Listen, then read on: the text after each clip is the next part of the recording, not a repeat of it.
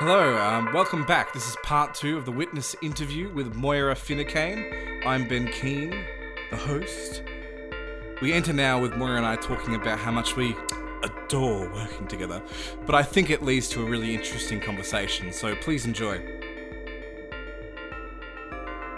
You always seem, because I've worked with you a few times Yes. now, Moira, that's no secret. And I've worked with you a few times, Ben, and may I say you are a bit of a genius. And it's just, it's been a bit of a joy. Oh, it's total joy working with you too. the joy in working with you, I think, before I go on to the next idea, I think on the rapture, I kind of coined this phrase for you in my head, which was the, the patron saint of magpies. Oh, how, what does that even mean? Tell me. One, magpies are fiercely intelligent, Yes. but two, they are very attracted to shiny things and they Yes. will curate and collect all these things. And as you described, you, you're so much about what makes the hair on the back of your neck stand up. Yes, yes. and that's from the way you work very much it's about kind of that instinctual idea does that work does that not work and so that leads obviously when we're working sometimes half an hour before the show begins you Yes. go we need to do this right now and it has to happen before this show and we make it work somehow I think you have, yep, the magpie, the patron saint of magpies. I love that because magpies were actually my favourite bird when I was a teenager Oh. and, and retain a very special place in my heart. And I, my mother gave me a picture of a magpie, which I carry with me everywhere. oh really wow okay. And I think I think that one of the reasons I love working with you is and and in fact collect artists along the way. I believe that art can change culture and change lives. And I mm. believe that when art is forced to stay in the lanes, whatever those lanes are, be it contemporary dance or circus or burlesque or variety, it it denies not only itself but its audience's intelligence. Mm. People don't, you know, everybody has more than peas on their plate. And as an artist, I have frequently been not so much these days. People tend to accept me more for the, you know, wild polymath that I am. But in for, for years, for, for decades, people, and in fact, still, as I go into new areas, people say, "Oh, you can't do that. Oh, you can't do that. You can't do that." In fact, that's the only. That is the only common element throughout my artistic career is being told I can't do what I'm doing. And perhaps it is true that one day if I'm told in a project, oh, yes, that's absolutely the right thing to do, I'll know that I'm on the wrong track. because um, my favorite visual artist amongst many is Edvard Munch. And when you look at an extraordinary Edvard Munch painting, there's something that I call the red blob factor. There's a work of his called The Three Stages of Women. And it became very famous and very controversial because there's this giant red blob in it. Hmm. And I, it's in hmm. uh, KODE Bergen in Norway. And I went to KODE Bergen and I sat in front of it for two days and I looked at the red blob. And of course, it's an older painting now. So the red blob is kind of cracked, but it's hmm. very thick. And at the time, people, what is this red blob? Is it is it menstrual blood? Is it pain? Is it what is it? It's it's so ugly. And I thought as I looked at it, it is ugly. And it makes this painting, which you might want to hang on the wall, less comfortable to hang on the wall because there's this big hmm. fat red blob in it. There's this beautiful the virgin and then there's a beautiful woman at the height of her sexual powers in it just looking absolutely stunning. There's a widow the same age grieving and very intense and then there's a red blob and then in the forest there's a man hmm. looking lost. What is his relationship with those women? What is the relationship with the blob? It's uncomfortable. Mm. And for me, that discomfort, that openness, that I don't know what's happening here is absolutely essential in great art. So I'm always looking for the red blob, including half an hour before showtime. yes, absolutely. But I, uh, that strikes me of like that half an hour panic yeah. is kind of that energy as well. I mean, it kind of goes hand in hand the energy of the work and the kind of constant uh, uh, adjustment and manipulation of what we're doing. And the openness to that changing right away. I mean, and it cause, can cause interesting times when you decide, no, this speech has to be completely different, and I'm not telling the sound people. But hey, it was a beautiful moment to everyone else who wasn't us, um, and it worked really beautifully. I'm sure I couldn't tell. I was too panicked, actually. Yeah, But- yeah, I, I know. Sometimes I am very panicked as well. you never come off as panicked on stage. That's the important thing, right? And it strikes me that working with you, uh, that you have to kind of at the same time inhabit two completely polar opposite mindsets: a resolve that you're right in the totally absolute sense, and a constant doubting and questioning of whether what you're doing is going to be a total and complete flop. Is that just me, my own projection about the work, or do you find yourself inhabiting those kind of spaces yourself as well? Yes, that's pretty much it in a nutshell. I I feel like that all the time. I I I feel like I am always teetering on the edge of failure. And I'm just trying to find some wood to touch, listener. Um, I just found some Uh, because as as a person, I feel an incredible sense of urgency. I I did a forum at the Sydney Festival where I took my last Teeter on the Edge of Failure work, which was a huge success, but you know, it was mm. very mm. ambitious. There were acrobats from the Tibetan plateau and jazz musicians from all over the globe and a beautiful singer and people everybody in the show doing stuff they'd never done before. And not just a little bit of it, not just a let's walk out on the edge of that cliff for say one song or five mm. minutes in one song. The whole show was like that. And it was beautiful. Anyway, in the midst of all of that, I was doing a forum on circus, which I am not a circus practitioner, but I do use a lot of circus in my work. And people said to me, you know, what, Moira, do you think is the major challenge for circus in the next decade? And I said, I think that the major challenge for circus is the major challenge that faces all art in the next decade. We are teetering on the edge of an abyss. Mm, mm, mm. It's can't be business as usual. We we can do that and we will just go over the abyss more quickly. Therefore, as artists, as people, as humans, we need to quickety sticks get our heads around stuff that we haven't necessarily got our heads around. Mm-hmm. We can't keep wandering around and talking about diversity and equality and the environment and perhaps a little bit of climate change in our in our art.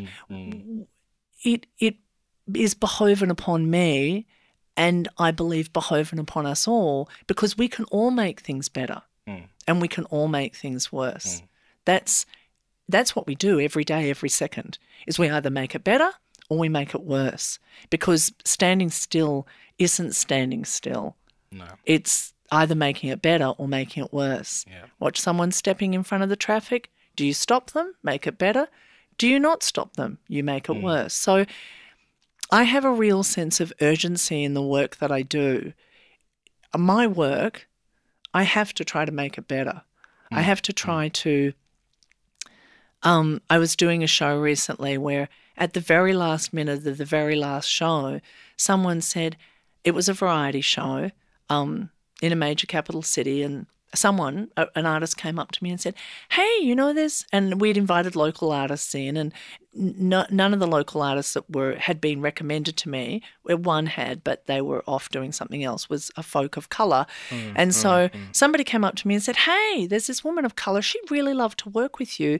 And I thought, "Oh, I, I haven't heard about her. That wasn't a name that crossed my path when I was reaching out in a city that I don't live mm. in for other mm. artists.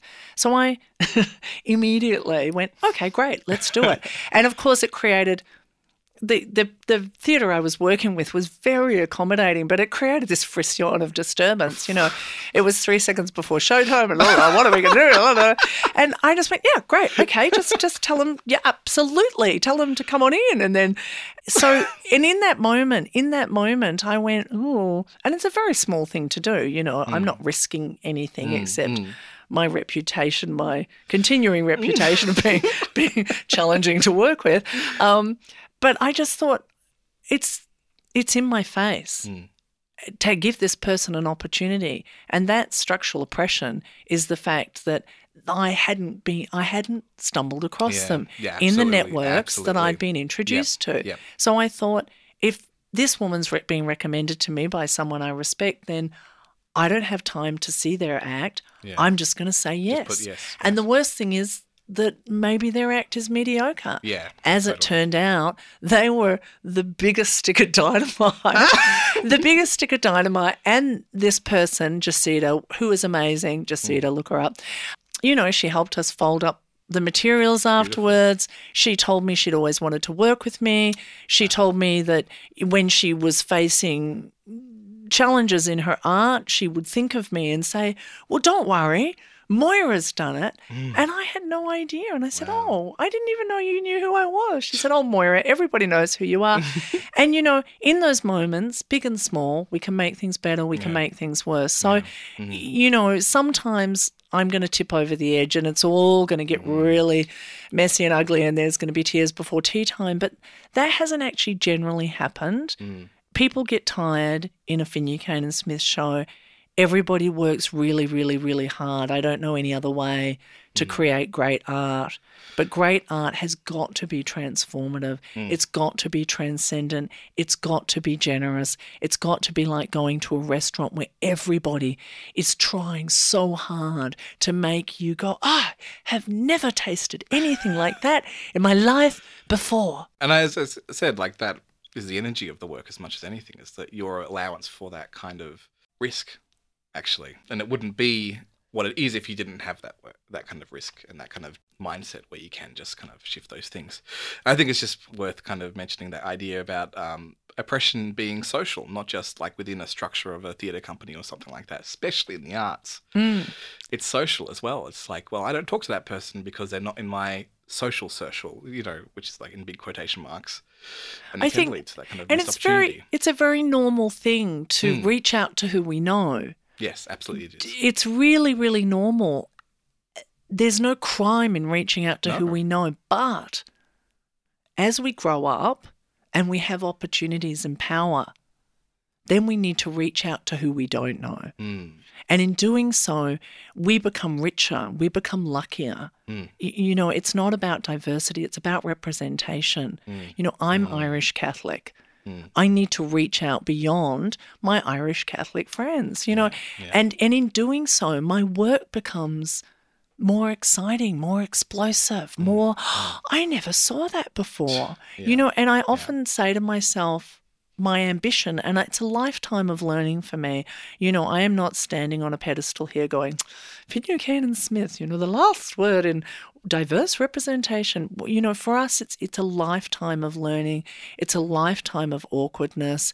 It's hmm. trying, it's failing, it's getting things wrong, it's getting things right. But for us, the idea of being lucky is what drives our desire to put different faces, different skin, hair, art forms, spiritual beliefs, and voices on stage because we're lucky. If if that happens, then we're lucky because we get more and the audience get more. So who doesn't want to get lucky? Yeah. Let's just let's, let's Yeah. see if this leads anywhere interesting. Okay. Okay. Over the last few years, you've been working a lot with Chinese performers, Mm. But also in Chinese spaces. Go actually going to do work in China. This incredibly Australian act in China, which kind of think is very interesting. What has been kind of drawing you there? It's it's an un. A lot of people think it's a quite uncanny match. You know, Moira hmm, Finucane, the Queen of hmm. Wild in China, but there's something about. I don't know why, but I've always been really amazed and excited and drawn to various aspects of Chinese culture. Hmm. China China is huge, so I hmm. can't say Chinese course, culture because there's so yeah, many yeah, different yeah, cultures and yeah. spiritualities and all that kind of stuff. But for the last 20, 25 years, I've been really excited by Chinese opera. Hmm. Um, I'm I'm fascinated by Kuan Yin, the white goddess of mercy, who, as an Irish Catholic, is sort of to me like the Virgin, but different. Mm. And you know, I love looking at those different manifestations of the the goddess. You know, the Black Madonna, the Virgin de mm. Guadalupe, Mother Mary, Kuan Yin, you know, so I've gone down the Kuan Yin path many a time. I'm also really interested by the fact that Kuan Yin was male And then in the 11th century, and th- this is contested. A lot of people I meet say, no, no, no, Kuan Yin or Guanyin is, is male. But in actual fact, many people now think of her, she's a bodhisattva. Hmm. So, and I love that idea. Bodhisattvas, once they are enlightened, they don't go, they don't ascend, they stay on earth. Hmm. To- And she, she is Kuan Yin. She hears the cries of the world. She's the white goddess of mercy, and bodhisattvas stay on earth. I don't pretend to know this in, in any kind of detail, but the hmm. thing that attracts me to them is that they stay on earth to help people. Hmm. Anyway, so there's many aspects. The opera. I always, you know, Jackie and I always used to go and find a Chinatown in any country we went to, and we'd go there and we'd sit under the red lanterns and have a meal, and it was just a complete love affair based on I'm not sure. My my grandfather went to China in the 70s when very few Westerners went, and he came back with some of um, Chairman Mao's wake up music and chopsticks and this incredible fascination with the culture he'd discovered there. Hmm. And used to take me to restaurants and order black bean fish, which was you know, a very challenging taste for me at that time. But, you know, that might have triggered or sparked my interest. There's something about Chinese artists take their art very seriously. Hmm.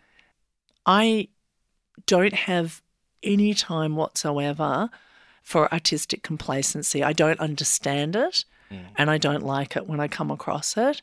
I've never met a complacent Chinese artist. And if you think about how many people are in China, mm. if you're an actor performing in, say, the National Theatre of China, just have a little think about how good you'd need to be. Mm. So, my introduction to arts in, in mainland China was to be invited by Meng Jinghui to be the leading lady in The Good Person of Sichuan. And Brecht, of course, I am mm-hmm. completely in love mm. with Brecht. I remember saying to a journalist, I would get out of the shower for Brecht any day. and they, they were completely bemused by that comment. And I guess the reason I said it was because when Meng Jinghui invited me to, to play this lead character, 10th anniversary of the Burlesque Hour was booked in. And it was a complete clash. and I said no. I said no three times. Um, and eh, very biblical. And then I just thought, why am I saying no? When do I get the chance to be? Meng Jinghui is the leading avant garde theatre director alongside director Tian of China, of that massive, massive theatre world. So I turned around and said yes and cancelled the season, cancelled the 10th anniversary of the Burlesque which was not a popular move. And I had to apologise profusely to many, many, many understandably aggrieved persons. And off I went to Beijing to to be in a play at the National Theatre of China, and I was so nervous. I was catatonic with nerves, and I had to play um, you know, Let It Go from Frozen. Yeah. So I played that in my headphones over and over again, as well as Iggy Pop's Passenger and Wolf at the Door by Radiohead, and I just kept playing the three of them. Um, let it go. and uh, somehow between Frozen, Iggy Pop, and uh, Wolf at the Door, Radiohead, I managed to get myself in the right headspace, and I did. I did an amazing job, and I was walking in the Forbidden City, and walking and walking and walking, so amazed, so confused, hmm. and thinking, I will return.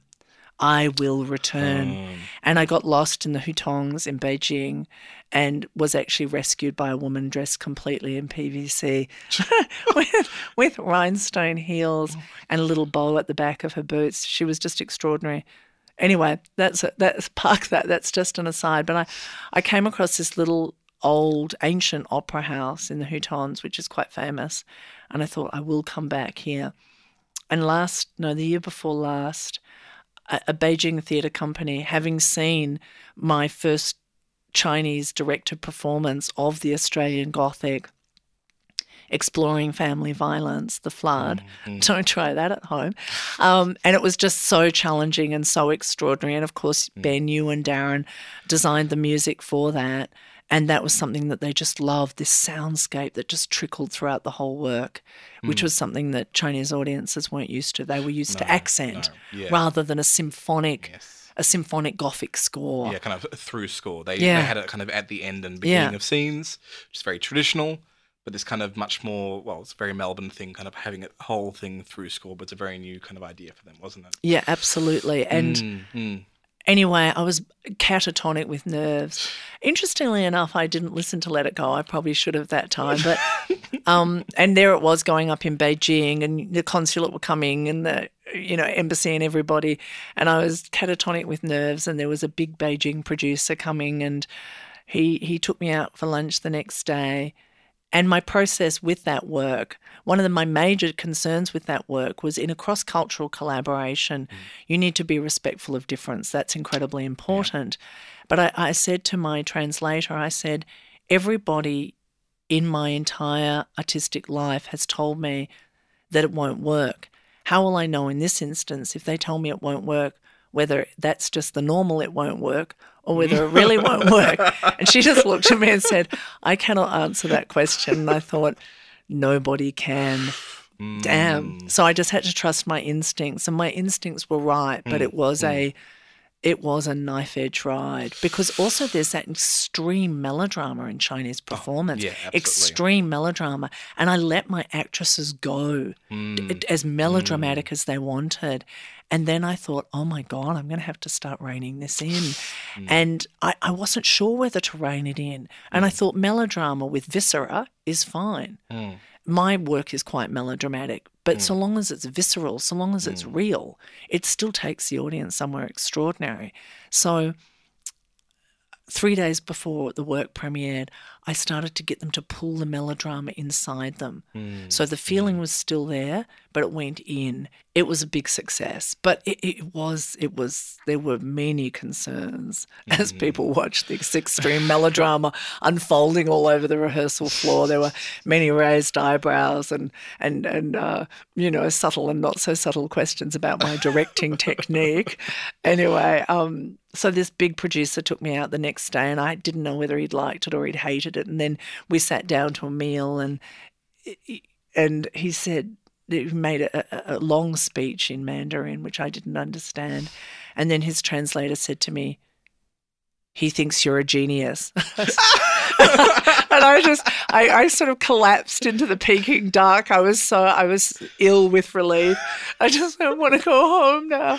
Anyway, to finish that story, he he drove me. I, I had been questioned, you know, that these people had never worked with a woman director before, and nobody's ever worked with a director like me. My style is unique, no matter what part of the mm, world I'm mm, in. So there mm. was, there was. There were there were many concerns anyway, and people were very polite and supportive. But I could tell that nobody knew whether it would work, and I was amongst them. Anyway, it worked. And he drove me to a theatre that he thought I could create a work in. And it was that Chinese opera theatre that I'd seen three ah. years before when I stood outside it thinking, I don't know what I'm going to do next in China, but I know I'm going to return. And he mm. drove me to it. And it was locked as it had been three years before. But because he's a big cheese, a very big producer in China, he just knocked on the door and they were all rehearsing and they all opened it up for him. And I sat in a Peking opera rehearsal. Incredible. So it was that that that has actually been my experience in China, a combination of epic that Chinese artists believe in the epic. Mm, definitely. Yeah. They believe in the epic and they don't treat art as a as a thing you do. They don't treat acting as a thing you do. They treat it vocationally, mm. seriously, mm. epically. Uh, before the season I just did at the Sydney Festival, I would always gather all my artists together and I would say, Be the dragon, catch the pearl. and because I, I gave them this lecture about their ancestors, yeah, ancestors are very important in China. And in fact, they're very important for Indigenous artists and they're actually very important for us. I've thought more about ancestors since I've worked in China and I've thought about all of our many ancestors, the ones that have weaknesses and the ones that don't, which is basically all of them, you know, all the strengths mm. and weaknesses, when you pass, your work is never finished. Mm. But in the next generation, there's an opportunity for those strengths to go forward. So even the incredible weaknesses of our ancestors, the, the, the bigotry and the discrimination and the inability to leap forward, mm. which we share as well, the the next generation can take the good bits of that and the strengths and the power and take it forward. So anyway, I was giving them a lecture about how their ancestors relied on them mm. to take their power forward. I said, Your ancestors could never imagine a moment in which you take this work, this work that's thousands of years old, into a festival on the other side of the world. You are the very best of your ancestors. Be a dragon, catch the pearl. They all looked at me and went, Okay, we'll do it. so it's it's a it's a meeting of passion. Yeah. China and Latin America are two places where strangely I feel right at home in my mm. my sense of passion, dedication, commitment. And as one Chinese artist said to me as I was exhorting them to work longer and harder, they said, "You are more Chinese than Chinese. You have our work ethic." And I went, "Yeah, I know it's scary, isn't it?" Miss Finucane, thank you so much for joining us. It is Witness. such a pleasure. It's been fascinating talking with you. I mean, I was. I remember a little while back. I was uh, at your cocktails at your house. Yes. With all your artists, and I said, "Oh, look, I've got to go. We've got to rush off." And of course, you launched this incredible story about being in a museum and how there was a model of the Madonna, but you had to touch it. There was oh, no yes, way you couldn't. Yes.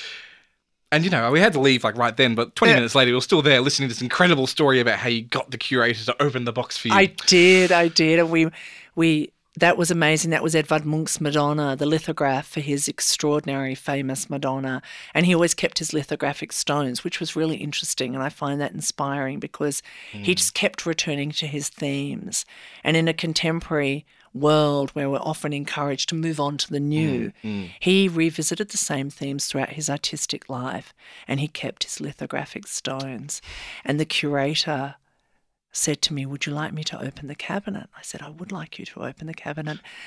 And then we both watched my hand reach forward. Obviously, I didn't touch the face of the lithographic stone because that would have been a bad thing to do and complete sacrilege. but I gently touched the side. And then she looked at me and she said, That is enough. and so my hand gently came back out to its side. So, uh, as they say in, uh, in uh, in Cuba, no la tocas, which means do not touch. of course, in classic Moira Finucane fashion, the final word in our interview was not, in fact, the final word. And despite the fact she is midway to Antarctica, she felt the urgent need to record just a couple more thoughts on collaborating in China. So I'll let her take it away.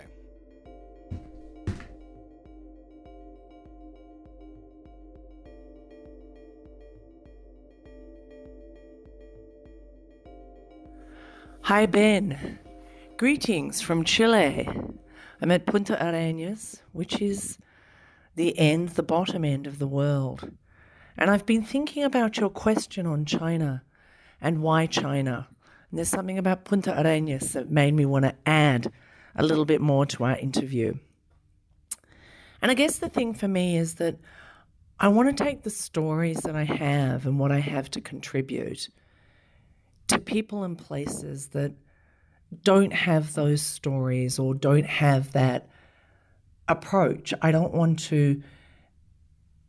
They have different approaches and different stories which I can benefit and learn from.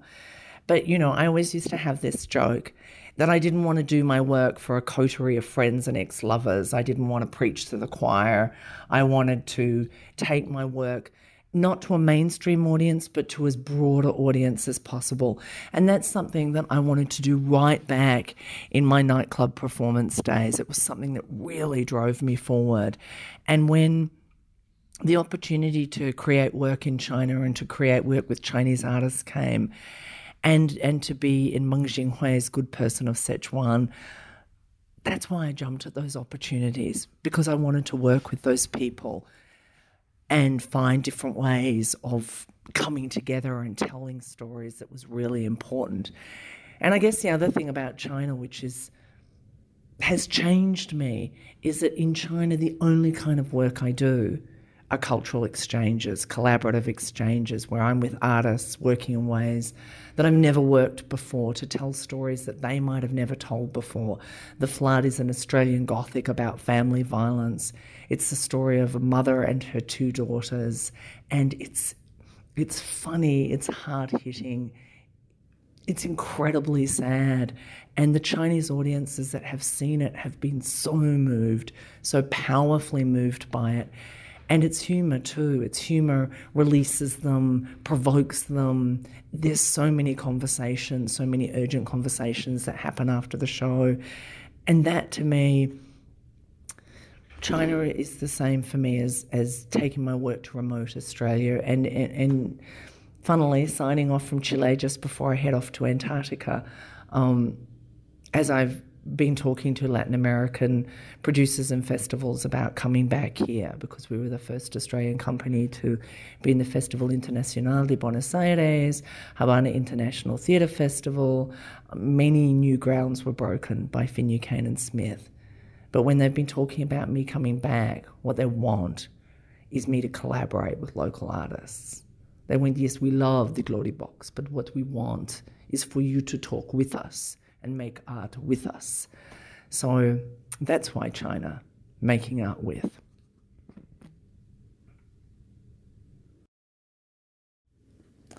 And you know, it, when I was directing The Flood, which is the first, you know, the first Chinese language production I've ever directed of an Australian Gothic and what is relevant and what is the poetics of language and how do you take an Australian Gothic, what is the core of it, and take it into this kind of surreal fairy tale that maintains its otherness, which is the power of the fairy tale to tell a story that is intimate to our daily lives but feels completely disconnected and symbolic. And it was the first time that they had the first time these artists had had a woman director. There are so many firsts in my work in China. The Qinghai Acrobatic Troupe that I have just finished working with up on the Tibetan Plateau. It's the first time they've collaborated with a foreigner. You know, never mind a woman director, never mind the wonders of a woman director. So it was the very first time they collaborated with a foreigner. And what you're dealing with when you make art and you are a very first and you need trust, you need exchange, you need to leap across language barriers to make something really powerful and human together. There's so much about that process, which is so much about what I want to do with my art. I want to get in there with people with respect, with curiosity, with intelligence, and, and an urgency to tell really important human stories and collaborate collaborate it like I stole it. And it's it's really exciting and it's a really vertical learning curve. Um, yeah. So I'm signing off from the hotel corridor at 6 a.m. in Punta Arenas, and I'm just about to jump on a boat to Antarctica. So collaborating like you stole it, or driving it like you stole it, or collaborating like you really mean it, it's um China's given me an awful lot, and I hope that I, in return, am offering offering that this strangeness, wonder, and somebody wanted to set up a school of self-expression. You know, we could learn so much more. We need to know how to express. You should do that, and that made me laugh. So watch this space. You could enroll in that school. It's, it will be up on the Tibetan Plateau. Okay, signing off from Punta Arenas. Right, so I'd better get this podcast out before she sends me another few notes from Antarctica. Um, thank you so much for listening to this two part interview. I hope you found it as fascinating to listen to as I found it.